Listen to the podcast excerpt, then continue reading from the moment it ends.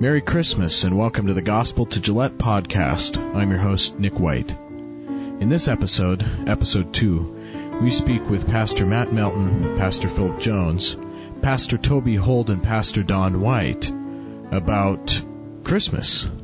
Yeah, Christmas and what it has to do with the gospel. Now, some of us may be surprised to find out that Christmas isn't just about giving or about setting up a Christmas tree or hanging tinsel but that Christmas has a lot more meaning, especially in light of what Christ has done for us.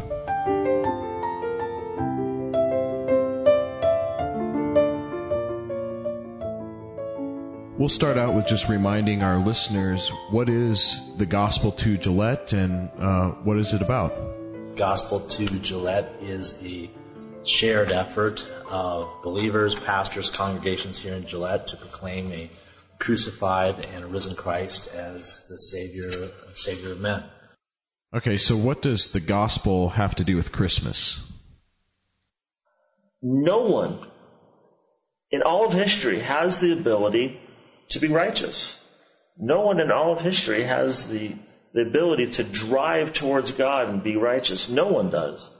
And a lot of people fool themselves thinking that they're, they're seeking after God and they're righteous. But the Scripture makes it clear no one is. Except one. Mm-hmm. And that's who Christmas is all about. And so you have to start with the foundation of we are desperately needy. We cannot, we cannot fix our problem. We are separated from God. We are desperately wicked. And so then Christmas comes in. Yeah, I think Christmas is part of plan A you know, it's not plan B that, you know, things begin to fall apart and then God shows up on the scene. You, you got to go back to creation and look at this good God that created this good creation. You know, humanity was very good. And then there was a fall and, you know, uh, the, the whole kind of, uh, creation began to unravel. There was brokenness. There was a separation between uh, the man and his wife, and between the man and God, and between the man and himself, and between the man and create and the creation itself. And this is all part of God's redemptive plan, a rescue mission, so that when Christ comes on the scene, He's the rescuer. He's the hero of the story, come to save and redeem and reclaim. And then that's part of the larger story from creation to fall to redemption and restoration. Speaking of Genesis and the big picture and in the Old Testament, uh, what prophecies about Christ were fulfilled? Well, again, when you start back in Genesis three, Genesis mm-hmm. three fifteen is the first recorded first recorded prophecy in all Scripture, and it, it anticipates uh, the seed that would come and would crush crush the, uh, the head of the serpent. Uh, so in Genesis 3:15, there was an, an, anticipation. This is this comes right on the heels of the fall. This is a, the sin has occurred, mankind is, is fallen, judgment is being rendered, but in the, the midst of that judgment, there is hope that one will come so that's the first. I mean, there's many prophecies throughout the Old Testament that, that anticipate where he was going to be born, what he would do, uh, the nature of, of his uh, of his death and sacrifice. You see that in Isaiah 53. There's all sorts of different prophecies that point forward to the person and work of Christ. But what's interesting is none of them started like halfway through the book or three quarters right. through the book. And Christmas itself certainly is, was didn't fall out of the sky as a giant cosmic surprise. the very first uh, prophecy in all Scripture pointed to that day when Christ uh, would be born in the manger and, and ultimately point to his sacrifice on the cross. It's interesting how many prophecies there really are in the Old Testament and how many were fulfilled in Christ. They were all fulfilled in Christ, but there's just, there's so many. The weight of the prophecies that he fulfilled was, was staggering. Mm-hmm. What's interesting is, like my grandfather um, he looks at the Old Testament as a book for the Jews and the New Testament as a book for the Gentile. And so he doesn't look into the Old Testament in any way, shape, or form. And so for him, Matthew chapter 1 was this big surprise, just like, like you said, Toby. There's this surprise that, wow, we get a Savior. He came out of nowhere, and, and we had no expectation. But it is so not true. The Old Testament is clearly all looking forward to a, to a Messiah the whole idea of Moses leading the people out of the promised land. He, he's this idea, this shadow, this sign of a Savior to come. He's a type of, of Savior, but he's not the Savior. And he's, everything points towards Jesus. And it's just such a huge mistake to look at the Bible as separated and seeing Jesus as New Testament, not Old Testament. Oh, he's all throughout. Mm-hmm. He's all throughout. The expectation was building and building until the fulfillment. That's an excellent point to think that even the Old Testament patriarchs were saved by faith in Christ, looking forward to Christ. Uh, in Galatians 3:8 it says the scripture foreseeing that God would justify the Gentiles by faith preached the gospel beforehand to Abraham saying in you shall all the nations be blessed. So in, in a sense the gospel of Christ was already sort of preached to Abraham as he looked forward to Christ so people would say well people were saved by works of the law in the Old Testament, when in reality they were saved by looking to Christ, before, you know, looking ahead to Christ and putting their faith in Him. He believed and it was accounted to him mm-hmm. as righteousness. Right. Yeah. Okay, with this question, I'm going to shift gears a little bit. In Luke chapter 2, verse 10, as the angels are visiting the shepherds, before uh, Christ's birth, they tell them that they're bringing good news that will cause great joy for all the people. Now, why is it the, that the angels were saying that this event was good news for all people? Because they understood what was at stake. That's the bottom line. the angels understood what was at stake, and that's something that uh, uh, throughout the ages and certainly in our day has been has been lost. And we sing "Joy to the World." Right. I, I, and you know, good news of, of great joy. He, he, the angels go on to talk about this day a Savior is born to you. That's the good news. So the, the real issue of why we should be happy and, and, and, joyful and excited at Christmas time deals with salvation, deals with the fact that one has come to redeem us, that although we are sinners, although we have, have lived uh, lives at enmity with Christ prior to, to, to uh, our hearts being changed, that uh, those sins will not be held against us because one has come to deliver us, one has come to lay down his life in our place. So again, the angels had an understanding uh, of, of what was at stake. They had an understanding of the glory of God. They knew what it meant for the heavens to part, for God to come down in the form uh, uh of a babe. Uh, they had a heavenly perspective, and that uh, that fueled their words. So when we hear good news of great joy, that that should give us confidence, should give us joy, should give us assurance this season. Hmm. You know, it's uh, especially in, in light of of Judaism at the time of the birth of Christ, it was really ruled by oral tradition and the rule of man rather than the rule of God. And I don't think in that tradition you found a lot of joy and, and freedom and peace and knowledge of God. You Instead, you found bondage. And it, the law was really designed to let you know you could not do this on your own. You needed a Savior. And then angels come along and proclaim, we're bringing good news. This is good news. You are about to find freedom, and it's being born right now. That's amazing. I think a lot of people think of Christianity uh, falsely as kind of this ladder that we climb to God. That's kind of like uh, you know, Jacob's ladder in the Old Testament. and we, we kind of look at, uh, you know, if I go to church, then I get up a rung. If I read my Bible, if I pray, these are rungs that I climb to God. But the good news of great joy is that God came down the ladder. Jesus is the ladder. Yeah. You know, that we reach up to God with. You know, and He's come down to us. He's Emmanuel. He's God with us, God for us. He, and the whole idea of the, of the, gospel is it's not religion. It's not uh, us trying to earn our way to God, but it's it's God saying, "I accept you. I love you. Now, now you can do the good deeds that you want to do, that you ought to do. So uh, Christ, you know, he, he lived the life that we should have lived. And then he died the death we should have died. And, parts of that, people don't like the, bad news part of that. They like the good news part. But you don't get the great news without realizing the bad news that, you know, I'm, I'm far more sinful than I ever dared admit. But the gospel is I'm far more loved than I ever dared hope. There's also this idea of justification.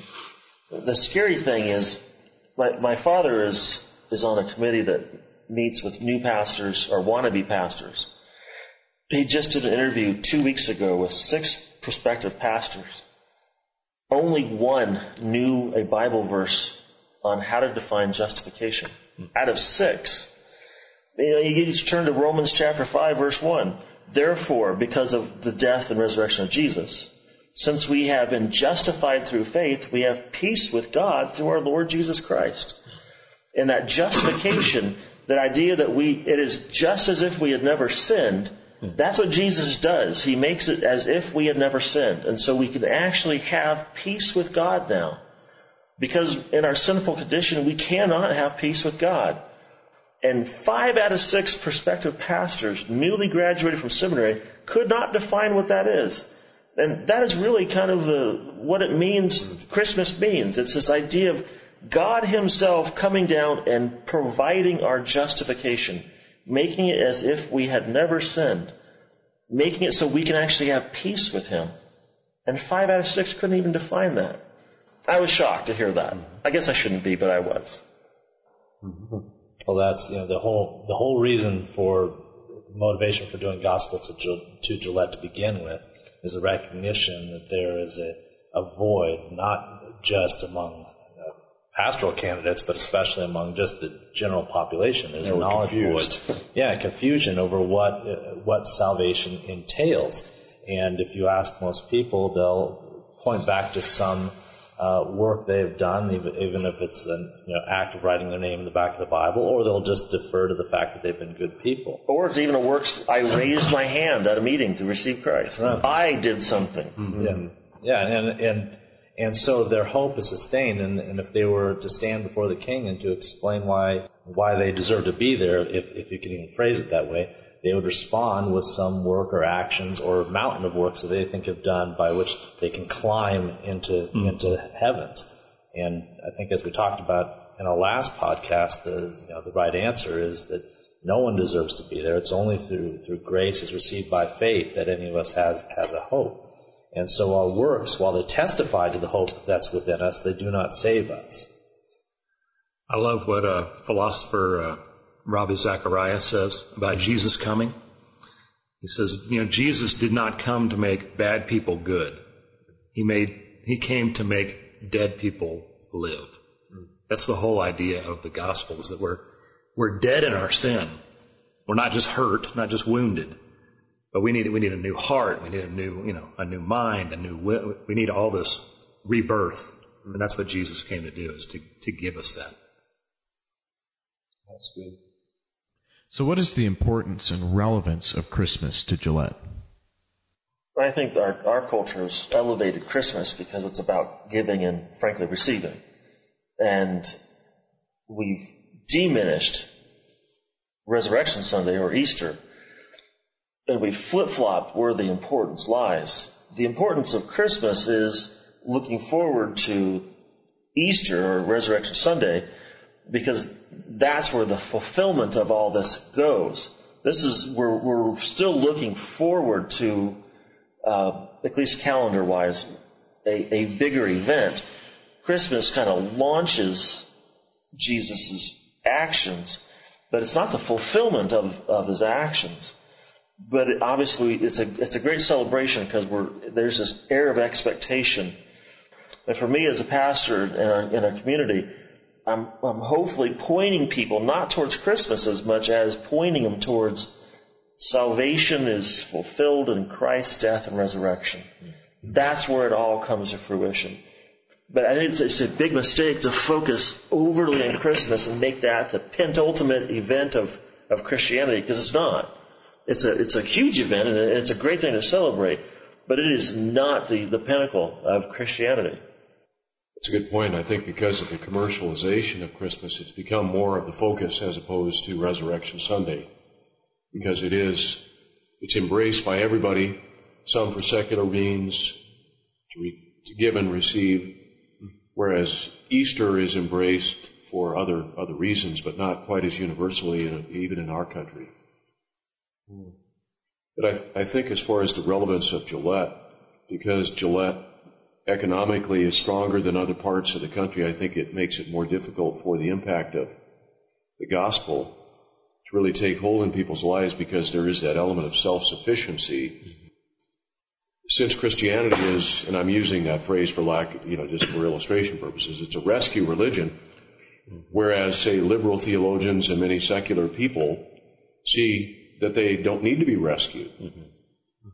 And if I, if I see that I, if I believe that I don't need to be rescued, then that means that one of two things. Either I'm not really in any danger, or I'm in a horrible plight of not realizing just how dangerous my position really is. The bottom line is that, that uh, people either don't know what Christmas is all about, don't care, some combination of the 2 mm-hmm and or are perfectly content for it to be a secularized holiday filled with Santas and gifts and tinsel and garland and snowballs and frosty and all these different things. And so our job is to leaven and fill this town with the knowledge of what's at stake, to demonstrate the need for a Savior. Because if you don't look at that child in a manger and see that child as a Savior, if you see that child as anything but your Savior, then you see that child incorrectly. Mean, you could see him as King and Lord and so forth, but Savior's got to be part of that equation. So the work we've got ahead of us is one of, of education. And if that work is not undertaken, if men such as us do not uh, take on this effort here in Gillette, then we'll continue to be in a vast minority. We'll continue to squeal when Christmas gets secularized. and at the end of the day, we shouldn't be surprised because that's what will happen if the gospel does not fill and does not leaven this, this community. Yeah, I mean, sometimes I mean, it's hard for people to give hope, joy, and peace to the poor in spirit and those in trouble. But we have something to give. Well, and, and what's frustrating to me is when you do have lost and hurting people, and you have people at Christmas time, you know, who are having the blue Christmas, uh, who, who are uh, in, in emotional, spiritual, financial turmoil, what I've heard recently is people telling, well, you, you need the Christmas spirit. As if the Christmas spirit is some ethereal thing that just fills the air, you know, from December 1st through 25th. It, it, does not work that way. There's no nebulous Christmas spirit that'll make you ultimately happy. It'll simply be a distraction. If you get caught up in gift giving and gift receiving, and the tinsel and all the things we talked about, apart from Christ, it won't matter, it won't last, and in January you'll be just as despondent as you were earlier. So the Christmas spirit has to step aside and Christ has to stand in its place. I think it's kind of a, a humbling thing for people. Um, because when, when they think about, well, why does Christmas really matter? I mean, in my everyday life, why does following Christ matter? Why, why does Christianity matter? Um, we, we, want all these things like a peaceful city, healthy, healthy marriages, you know, joy in the homes, uh, good parenting, you know, strong citizens, help, helping the poor. The message of, of Christianity is you can't do that. So where do we get the power to, to, to do that, to have the, the, the, health and the strength and the, you know, and the message of Christmas is you need rescue, you need help, you need enabling, you need you need power, yeah. and it's supernatural power. Mm. You know, it, and it's kind of a you know we don't really teach that in America. We teach you can do it. You know, buck up, try harder. You know, mm-hmm. especially here, the cowboy spirit. right? but the message of Christmas is you can't do it, mm-hmm. but God can do it through you, through the Holy Spirit, through the empowering, empowerment of the cross. It's natural in who we are. We want to focus on the positive and the good and focus on the, the pleasantry of Christmas and the spirit of Christmas, as you said. And we pick and choose Bible verses the same way. Um, you know, John 3.16 is the most often quoted, most known Bible verse there is. But people ignore verse 18, which basically says, well, 17, Jesus didn't come to condemn the world. Verse 18, the world's already condemned. And so God sent his son because he loves us, because he loves the world. Yes, that's absolutely true. But there's a downside is, is the world is already condemned. And in that condemnation that we're already under, God sent his son to free people. Mm-hmm. And that's the good news of Christmas is God sent his son to this world. He sent his son for Gillette, Wyoming. Not to condemn this world, and, and Christians have been accused of being condemning. No, the world's already condemned. We're bringing good news, and that's Christmas. It's good news. And so it, it, it's our job to bring that message. It's a job of every believer, not just pastors. I'm not saying our job as pastors. I'm saying our job as any believer is to bring the good news that, that Christmas means more than, than presents and, and fun. It's, it's about God loving us so much that He came to a people who were already condemned to set them free.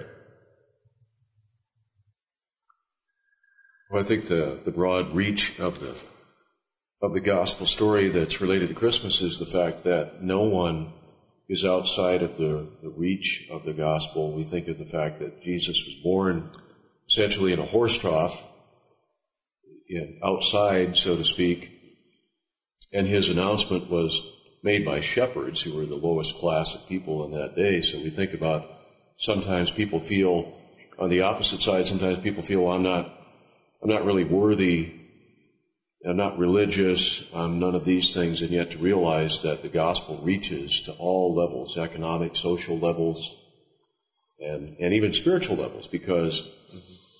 You know, people have various degrees in their own mind of spirituality. And they say, well, I sort of Christianized myself a little bit during the holidays.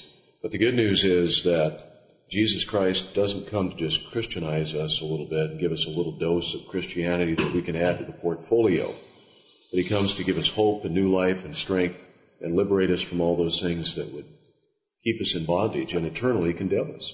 Mm-hmm.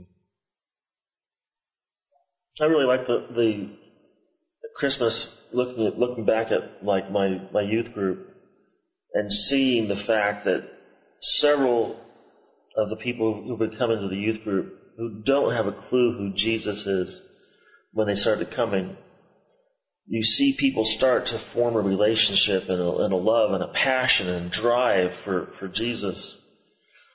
And as you come into the, this Christmas season, you're able to focus them back on and train them. What is Christmas all about? Why is this, why is this important? And you see the, the, the passion for, for the lost and passion for Christ and everything that Christ has done for them and how he has changed them and just the reality of changed lives in the middle of a hurting and desperate world. And there are some desperately, desperately lost high school kids, college kids in this town, like anywhere. And to see that Christ is still coming alongside them and he's still changing them, that's Christmas. I think personally for me, uh, Christmas, it kind of renews my hope. Mm-hmm. You know, the rest of the year, I'm trying to to get an identity out of being a good employer, employee. You know, out of working hard, trying to be a, a good leader in my family. You know, and and, and all these things, money and power, all, all these things that we kind of, or I kind of get caught up in. It's basically worshiping the rest of the year. At Christmas, I'm kind of liberated or set free from the. My identity is not in how you know how hard I work how good of a father I am, how wonderful a husband I am. My identity is wrapped up in this, this, this Savior who can set me free from all these, you know, entanglements that I get caught up in. The my identity is not, in, you know, not in what I do, but what He's done for me. He's forgiven me, and He's also given me His righteousness. He's given me His uh, holiness. He's given me His purity. He's clothed me with the, the clothing that I need, which is white and clean and without wrinkle or spot. I think what is particularly encouraging is is the thought of God coming down in the form of a babe, being born in a stinky, smelly manger, to live with stinky, smelly, sinful people across the duration of his life. The idea that this is not a God who created the universe and then went away to sit on some distant cloud and just to watch us from afar, but rather this is a God who entered into the midst of our hurts and entered into the midst uh, uh of our sinfulness and took it upon himself. The relational aspect that is spoken to in the incarnation in Christ taking on the, the, the form of man, uh, that there's no other religion that can that has this sort of connotation. There's no other sort of religion that demonstrates the love and the grace of the God of all all creation, the Alpha and the Omega, coming down in the form of a, of a child. So the hope that I have at Christmas time and throughout the year is that this God is one who is tempted as I've been tempted. He, he, he endured what I, I have endured. He can relate to what I have gone through. And in, in, in spite of who I am and because of who He is, He loves me still. So there's a great amount of hope that comes uh, forth at, at Christmas time. Relational peace is huge, especially for for people who who are hurt and lost and relationships are breaking, divorces are, are prolific. To actually have a God who cares enough to enter into a relationship is just gigantic. I think it also restores our hope in the miraculous because you think of all of the, the miracles, the fulfillment of prophecy, but all the miraculous things that were happening around the time of Christ's birth, including, of course, Christ's birth and, and the miraculous way in which he came. So I think it it's, it's a season from a secular standpoint. People believe in miracles, but we believe in the God of the miraculous, and that separates us. And that is a key element, I think, to the hope of Christmas. Well, on, on behalf of Gospel to Gillette, we'd like to wish all of you listening uh, a blessed, merry, Christ filled Christmas time this year.